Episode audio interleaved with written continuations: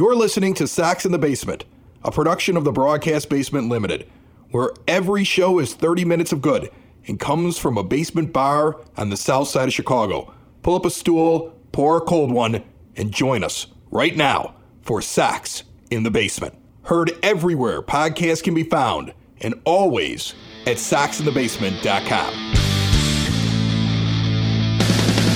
And belly on up to the nine foot homemade oak bar. Pour yourself a cold one. My name is Chris. His name is Ed. This is Sox in the Basement. Now in unison with Sox on 35th, where you can go and get all your analysis, your blogs, and, and, and all your breakdowns. And I just filled out a Hall of Fame ballot that they're doing over there on that site because now uh, we're all part of the same thing with each other. You can still go and get us anywhere podcasts can be found and always at soxinthebasement.com. And it's all brought to you by Family Waterproofing Solutions 24 hours a day, seven days a week. They are available to you to help you with an emergency or if you're trying to do some preventative things, okay? You got bowing walls, you got seepage, you got cracks, you got weird things going on with the foundation. They'll clean the leaves out of your gutters. They do all of it. Check out all they have to offer at familydry.com. Remember, if you mention Sox in the Basement, you get money off. Tell them all about us at 708 330 4466. My friend, how are you? I'm doing just dandy in this era of lockout non baseball. I mean, brutal. what else do you want to call it? Even even uh, I, I saw something where they had to pull everybody's pictures down off of the websites, off of the MLB official websites. So if you go and look at the rosters, it's just gray blob faces. And that's all bull, because if I go to my fantasy baseball site, they have to deal with the licensing as well, and their pictures are all up. It's, it's a, this is just all of a game. Let me tell you this. I was convinced it was going to be short. I think it might be a little longer. I still believe it's going to come back in January, but it's going to all depend on when the players realize that the owners have a smaller group that they have to keep in line, and the owners are not going to renegotiate stuff that they fought for and won in the last contract. And I think this is the problem. It looks on paper like they're really close, right? When it, especially when it comes to free agency. The owners are like 29 years and a half. If that's your age, you become a free agent. Before that, you're not a free agent. And then the players are like, okay, well, we're going to just adjust service time just a little bit, and it'll be this or 29 and a half, right? And you would think, wow, they're really close. They're not close because the owners are not going to change anything that they won in the last contract. And the only thing I can draw back upon is that one of the labor contracts that I did for the Cook County 911 Dispatch Center, we won something in arbitration where all of a sudden there was a much higher pay scale and an arbitrator ruled in our favor. And then later was like, well, I ruled in your favor because I'm hoping then that the county will come back and give you something that you wanted because, you know, it'll open up talks.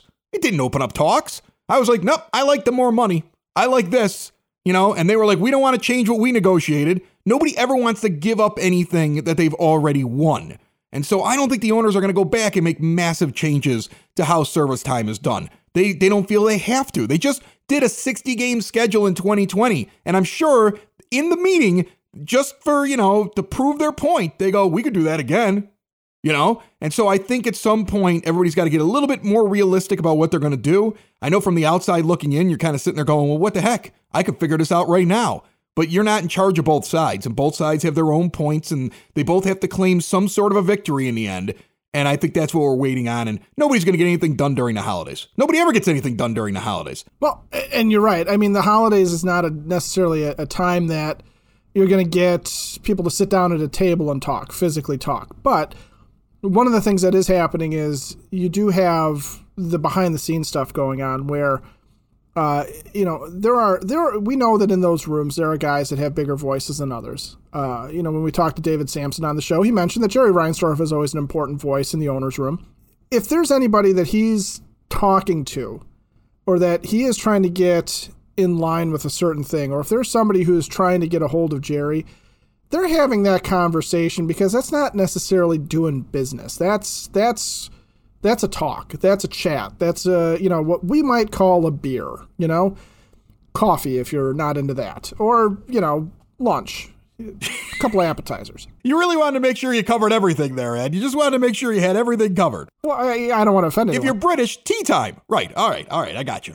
But that's the type of stuff that's going on now, which is important because you know when you're doing these negotiations, and you've mentioned this, you know th- there are times when you are sitting across the table from the other side and you are hearing what they have to say and you're giving them what you want.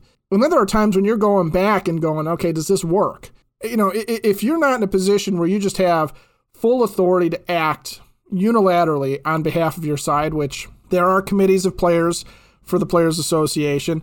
They are not going to do, you know, five guys are not going to tie up the entire player association any more than one owner is going to speak for, you know, 30 teams. So they're doing this stuff right now where it's it's a little bit more friendly, it's not as adversarial, it's not as formal.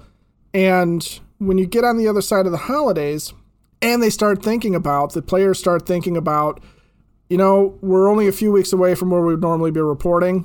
Maybe we should sit back down with them or the owners are sitting there going, yeah, we did do you know the shortened season in 2020 and wasn't wasn't great for us as far as box office numbers and everything. You know, we did lose a little bit of revenue, so maybe we ought to think about where we're going. But yeah, if you do have one side that's in there going, let's take what we've been doing and blow it up and start over from scratch. The other side's not going to do that, especially if it was something that they wanted. So if that is the case, if the players really are trying to undo the things that the owners valued so highly in the last CBA, then this is going to drag because the owners are not going to they're not going to yield anything that they feel like gives them control any more than the players are going to yield something that feels like they give up their personal control over their careers. Remember, you can reach out to Sox in the Basement anytime you want to, 24 7. All you have to do is go to soxinthebasement.com. You can write us a message, leave a review, use the voicemail button. There's a little microphone. Click on that. You can leave a message from any device. You can also call us on our dedicated phone line at 708 459 8406. Hey, Sox in the Basement guys, Dean and Lyle. Got some trade ideas. I am worried about left side of the plate. We've done nothing on the left side of the plate right now. Looking at Jake Cronenworth, San Diego Padres, expendable. Padres picked up, I can't even pronounce the guy's name, Usap Choi or whatever the case might be. Cronenworth is expendable. Uh, solid hitter, contact hitter, left side of the plate. Would love to see a Kimbrel trade for Jake Cronenworth. So I like Jake Cronenworth. I know you've brought him up before. This is becoming a name that I'm hearing when people are saying, well, you could trade Kimbrel to the Padres. I would love it. I don't know if they're going to do it. I mean, let, us look at what the guy did in his first two seasons with the Padres.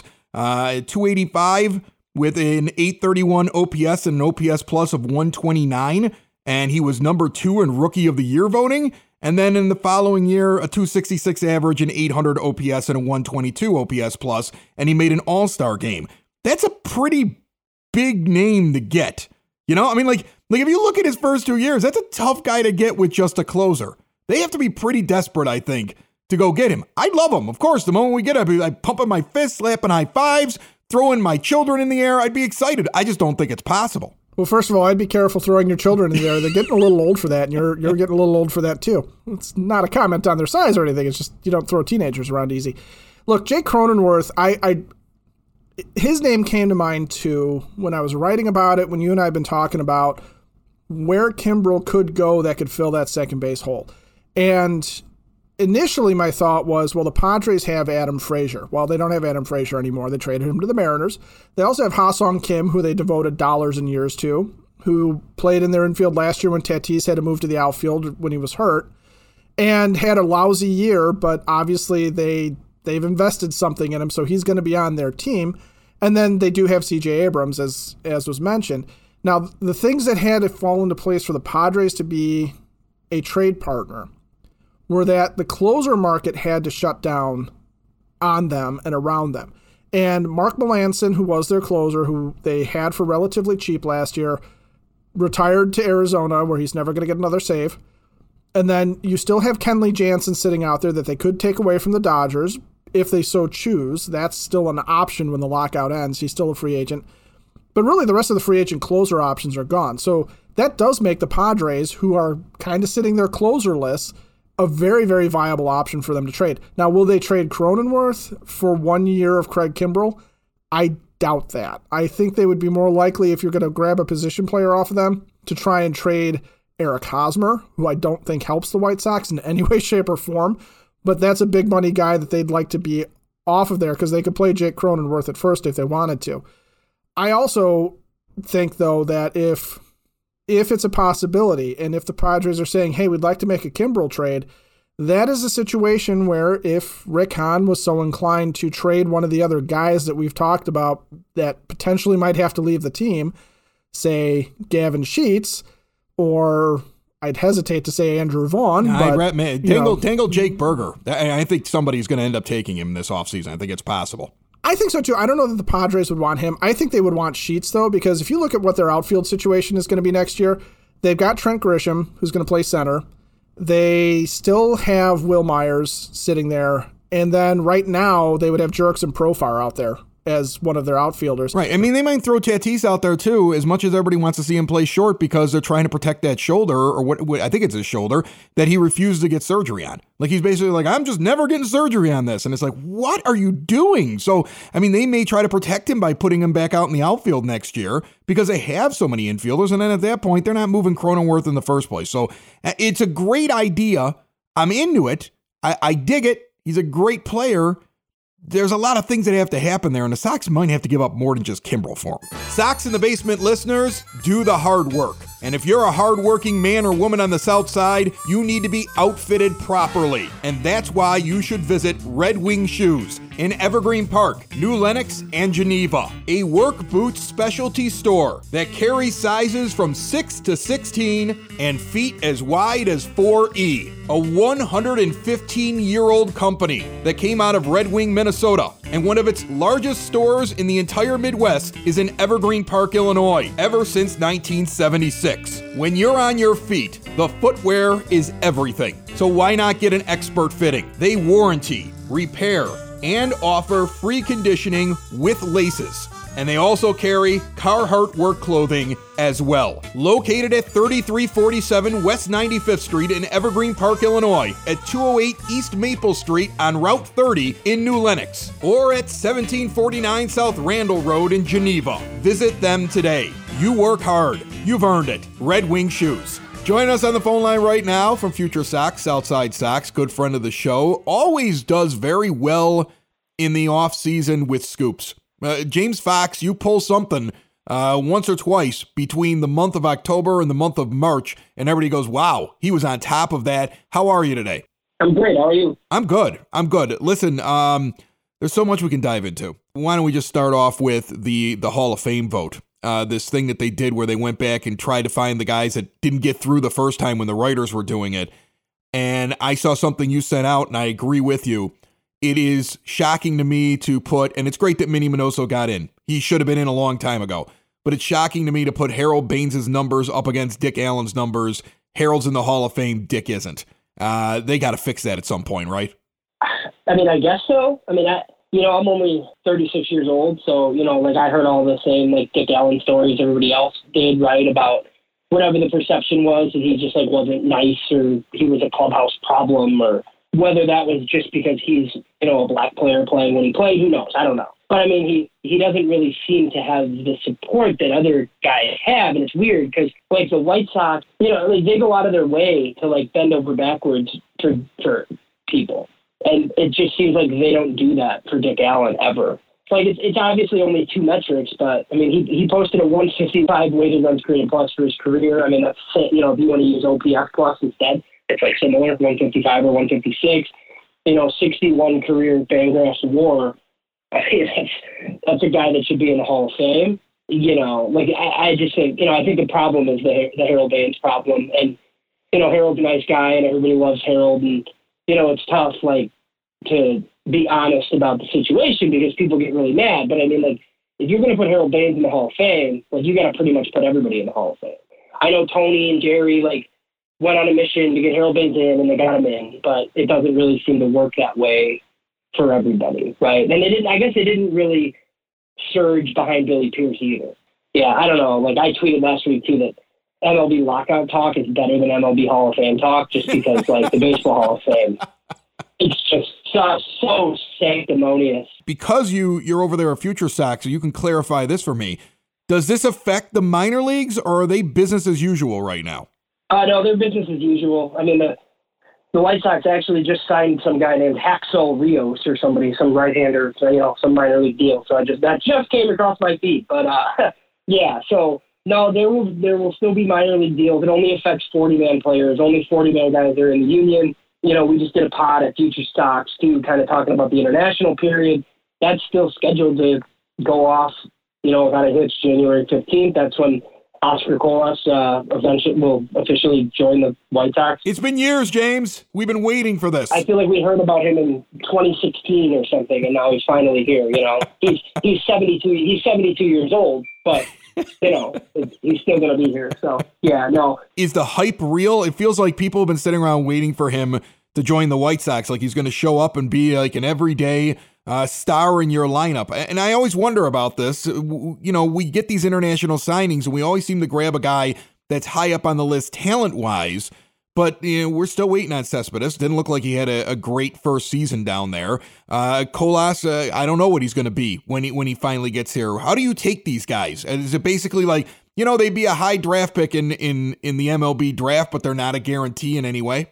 Yeah, I mean they're not a guarantee. It's two point seven million dollars. I mean, I like that he's. You know, I don't mind the strategy so much as like you know, you try to get some of these like more proven Cuban guys in the international market, and then you go super young in the draft. But I think it's kind of a nice blend. I, I think Oscar Colas is going to be pretty decent. He can hit. I think he really got his body in shape. Apparently, he's you know he's a corner guy, left or right, and probably first. I mean, the thing that really hurt him, and it doesn't really hurt him, but I mean, like calling him the Cuban Ohtani is absolutely ridiculous. Like what Shohei Ohtani did last year, I know you know this, is like an all time like sports feat of like our lifetime. Like it, that's like probably never going to happen again. So you know they, he pitched some in Cuba. He's a left-handed hitter, and he, and he you know he came in and pitched in relief some. Like he's not going to pitch ever again probably. So yeah, I mean the power hitting left-handed corner player. So as soon as he signs, I'm sure fans will be asking if he's their solution in right field in 2022. He's he's not. So with the lockout now here, the White Sox didn't do very much going into this period of time. We all knew that it was going to be a lockout. A lot of other teams went out, spent a lot of stupid money. Some of it was ridiculous, didn't make any sense to me, but there was a lot of money that was out there. When this ends, first of all, how long do you think it'll take? And secondly, when it ends, what are you confident the White Sox are going to do? A lot of people throw out things that, well, they might do this, they might do that. What are you confident that they're going to go out and address when this thing ends? I don't. I don't think the starting second baseman is on the roster. Um, I think they'll definitely have another starter. Whether that means like a Sean Manaea or something, you know, like I think it's more likely to be a fairly impactful guy via trade than just signing Danny Duffy or something. You know what I mean? Like, because they need cover, man. And like, you guys have talked about this, and like, I think Kopech's going to be a good starter, but I mean, it's probably 140 innings two of your starters right now Dallas Keuchel and Michael Kopech. I mean, that's not enough. I mean, that's you know maybe it's maybe it's Rodon. Like I don't. I've heard conflicting info on that. Just you know whether that's even a possibility. I don't know what type of deal he has waiting for him. You know, I wrote something saying that I expected them to make one significant addition because people that I've trusted in the past have told me that, and you know, even like a couple of the beat writers agreed that they should have like one significant move. Now, whether people think Michael Conforto is significant or not, I don't know, but that's probably the guy. Like if they if they were to make a move. So there's a guy getting a lot of hype, and this is uh this is when I, I enjoy talking with you and the guys over at Future Sox. There's a guy that I've seen a little bit of hype over the last couple of months. Uh, Jose Contreras is working out with him and sees him as a as a project that he he just wants to see succeed. Uh, Norge Vera, who I'm wondering, is he the number one prospect right now that we re- that we have down there? Because I'm seeing all this hype. I'm starting to wonder: is this a legit pitcher? Is he a starter? And how soon can we see him? So I think he's the number one prospect in the entire system. I understand why others would maybe be a little skeptical, only because like he was throwing to teenagers this year, but that was only for like tax and bonus purposes. I mean, that system's, you know, that is ridiculous. So they sent him to the DSL because they wanted him to get his full bonus. He's actually stateside now. Um, you know, so we'll see him in spring training if baseball ever happens again. Um, and look, he should start at like he should start at like Winston Salem. I mean, he's he's like super advanced. Like you could send him to Canny and he could do a month in Kannapolis and torch that entire league. And then, you know, I wouldn't be surprised if he finishes at Birmingham. And then I think he's a legit option for for 2023, and we'll see. I mean, when you're that athletic with that type of build, and you throw a hundred, you know, with clean mechanics, I mean, you're you're kind of a dude. Anybody like standing out right now in Arizona? Anybody playing fall ball or winter ball or whatever, like in Arizona right now, that's uh, that's making a name for themselves and making a case that they're ready to make a jump? Yeah, I mean, you know, like everybody likes Jose Rodriguez. I think. I mean, there were there were questions about him too. Just you know, a super aggressive approach, and he hit it rookie ball, and he hit it low A, and then he got a promotion to Double A, and he kind of wasn't that great in the Arizona Fall League, but he looked like he belonged. You know, so that's their next middle infield type guy, probably. You know, he's a top 10 prospect in the system, so he'll be interesting to watch. And then Yolbert Sanchez, I think, is a lot better than than people thought and that he was given credit for. I mean, that's another two and a half million dollar older Cuban player. You know, it was kind of said like he was major league ready defensively, but he's hit like quite a bit. I mean, he hit like 10 homers and he was hitting homers at double A. So we could actually see him this year, like in a utility role, I think. And if he's a utility player in the big leagues, like you know, it's a pretty good use of two and a half million dollars. So, you know, the White Sox don't have the super like high upside top 100 type prospects like at the moment. They could, right? One of those prep pitchers that they drafted could really take off, or Colson Montgomery could be what the the organization thinks he is. It's just going to take a little bit of time because they graduated so many players to the big leagues, you know. But I do like, as we've talked about before, just the fact that they've gotten a lot younger, and they're probably going to continue to do so. James Fox, you can check him out on Future Sox at Southside Sox and follow him on Twitter because uh, James Fox 917 every once in a while uh, will just come up with something and you're like, really? That's happening? And then you see all the big boys jump in after him. Do a great job. I appreciate you jumping on the show as always, and we'll talk to you soon. All right. Sounds good, Chris.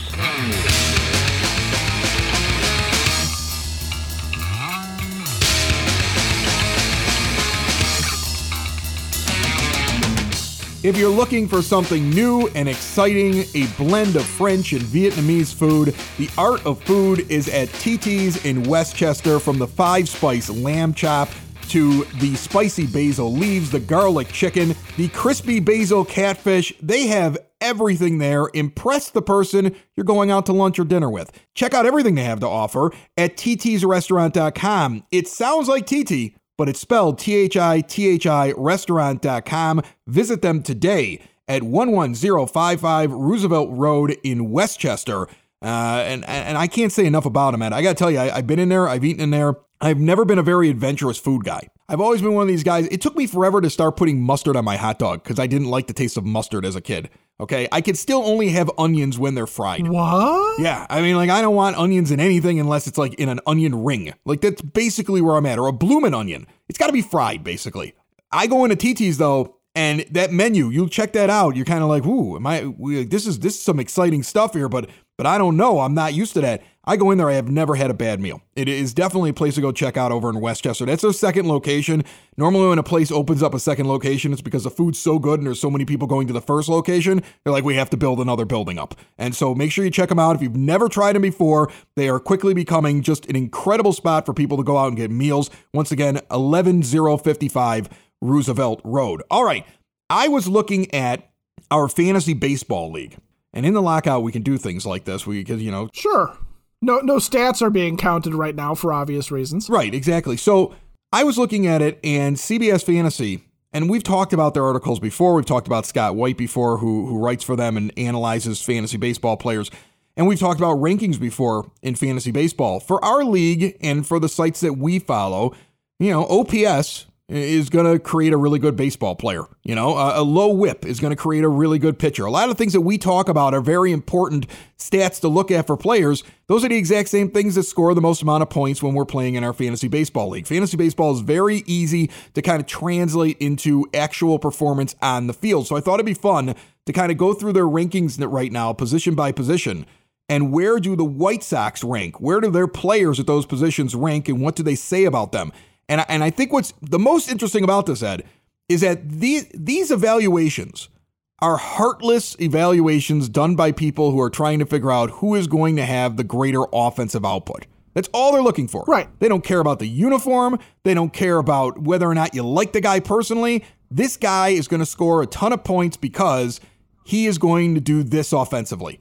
And it's a really, really basic evaluation, and but it's also all the fluff is taken out of it. So when I say that I look at their catcher list, and in a points league, where I think it, it's the best way to kind of just look at overall output, Yasmani Grandal would end up fourth with only JT Realmuto, Sal Perez, and Will Smith of the Dodgers in front of him. And they kind of break down this about how his season turns on a dime after having surgery to repair a torn knee tendon in July.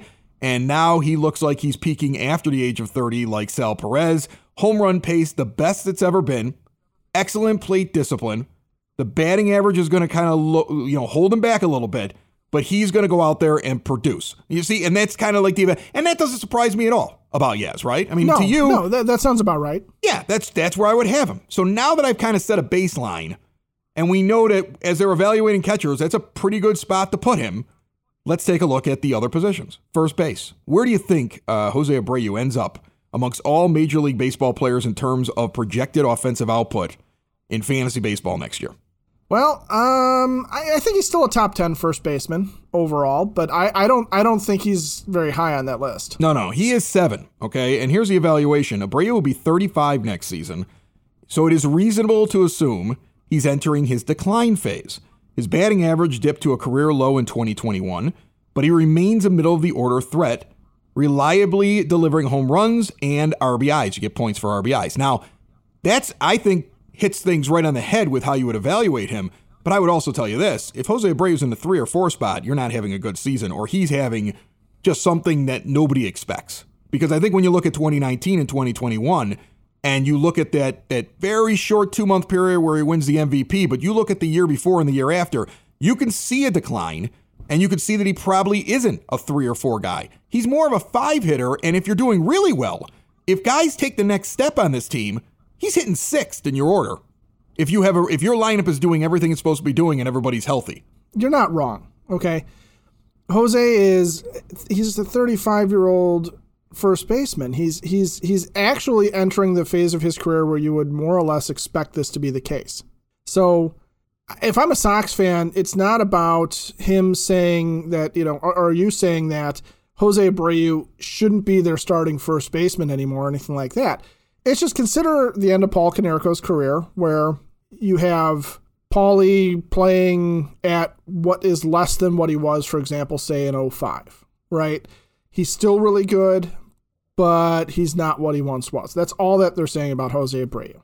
Here's a notable one, and this is, I find really interesting when they rank their outfielders. Uh, and again, they're looking for offensive output here. Yeah, ignore defense for a second. So, Eloy, this is the one spot where you're not hurt by that. You know, they only put 30 guys on the list. Right. Three outfielders per team. It, it, it's if you get one guy on the list, you should be happy. Sox have two. Luis Robert's in the top 10 of all outfielders. And what they wrote about him was we knew that he had the power and the speed, uh, but nobody would have marked Robert for a 338 batting average this year. Uh, he does have a bloated BABIP, and a sharp reduction in the strikeout rate is a reason for optimism, presuming it wasn't just the product of only a 68 game sample, but they're high on him. But then the other guy, sitting there at number 17, two guys in the top 20, Eloy Jimenez, where they talk about how you know, he only got 55 games and his production wasn't up to snuff, but they believe that power is bankable. They're drafting him high in fantasy baseball. They're expecting a big year out of Eloy Jimenez. And, and I'll give you this little side note as we're talking about Eloy. My father somehow saw something on social media when he was trolling Facebook with my mother's account. Like he's one of those people that doesn't have his own Facebook account, so he looks with my mother's account. Explain some things about things your mother's commented on, then, huh? Right, exactly, because sometimes it's him commenting on them. He he goes on these White Sox sites and he saw somebody, just one article, somebody suggested, what if they traded Eloy Jimenez? Every time I'm on the phone with him and I start talking White Sox, he's like, and they better not trade Jimenez. I will be right there with him screaming, but I keep telling him, like, Dad, they're not trading Eloy Jimenez. Don't worry about it. Don't worry about No. it. No. He's he is very upset about the even a suggestion of it because he's like, look, the guy was hurt. He's going to be a beast again next year. I believe in him fully, and he, he's going to be sitting right in the middle of your your order. In fact, like I said, going back to the Abreu thing, if Abreu is in the three or four spot, it's because a guy like Eloy is not producing. Okay, you you want to see Abreu moving down because now all of a sudden, you know, I, I want to see Robert in a three spot. You know, I want to. I mean, I really do. I see him like Ken Griffey Jr. I mean, power and speed, and he should be up, and he should always get four at bats a game, and sometimes five. Like I want him right up at the top of the order, and I think Eloy in the center of your your order means that he is progressing and continuing to get better, which I think there is still plenty of room for, and he's a hell of a ball player. So I was encouraged looking at this this site that is just trying to find the best producers offensively and immediately glommed on two in the top 17 in all of baseball in your outfield. Well, and what else did you expect? I mean, really, this is the strength of the team as far as positions go. And it sounds weird to say that as we're watching White Sox fans debate the merits of Michael Conforto or Gavin Sheets and Andrew Vaughn and platoons and you know what about Adam Engel? Well, what about Adam Engel? You know all those arguments that are going on where right field seems to be such a mud pit. But the reality is, is that if there's two stalwarts in your lineup going forward, it's going to be Robert and Jimenez. and we were just sort of robbed as fans last year because they were hurt, right? As soon as Jimenez went up over that wall and came down, you know, and everybody just collectively went, oh no you know the, the reason for it was is that we were sitting there expecting him to take that next step right? And to be that guy that was going to just come up. I mean we were talking about him you and i were talking about him going into the season as having that weird joe Crede gene where he comes up and is super clutch in these key situations. And it's kind of the, the abreu thing too right? Where you kind of expect abreu to do something when it really counts. And then Robert, uh, you know, I know they said they didn't expect him to have the 338 average, but if you watch his approach and what he was doing last year, I think he was taking a Tim Anderson page and just going, look, all I have to do is put it in play and ridiculously good things are going to happen because he's so strong, so ridiculously strong that if, you know, if he takes some singles here, eventually those suckers are going to be low line drives that are going to one hop the wall. Uh, so you are looking at a guy that is going to contend for one of the best, if not possibly the best offensive player in the game in Robert, and then just an old fashioned top end, good average, doing it when it counts, hitting the ball out slugger in Eloy Jimenez. And yes, I agree with your dad. Trading Jimenez would be an absolute crime unless the haul that it brought back was something along the lines of like five All Stars. You know, something like that. You know, I just like the idea of looking at the fantasy baseball perspective of things, just just another view of your team and individual players and what others are expecting them to do next year. A reminder of the good talent on this team. While we're trying to add a little bit here and fix a little bit there, a really good team. And that's why they got to get back to baseball soon. In the next couple episodes, we might come back to this. We also have possibly another entry in our $1,000 guest bounty. I'm not announcing it until I'm sure. We've got another big name circling around us. Remember, if you have somebody, anybody, movie star, pop singer, Kardashian, even the unfamous ones, and of course, anybody that centers around baseball or the White Sox and they've never been on the show before, and you're like, this will be the best guest of the offseason, enter them. Just contact us through any of the social media sites DM us or, or open up your DMs. We'll start talking. As long as you have a connection to that person and they end up on the show eventually, somebody is ending up with a $1,000 from Elite Benefits of America. Check out all they have to offer when you're working on health insurance for your company at elitebenefits.net. Meanwhile, have you uh, figured out what we would trade Eloy Jimenez for, Ed? Let me bring uh, like four Cy Young Award winners and Jake Cronenworth back. How about that? Sox in the basement. Sox in the basement. Sox in the basement. Sox in the Basement. Heard everywhere podcasts can be found and always on soxinthebasement.com.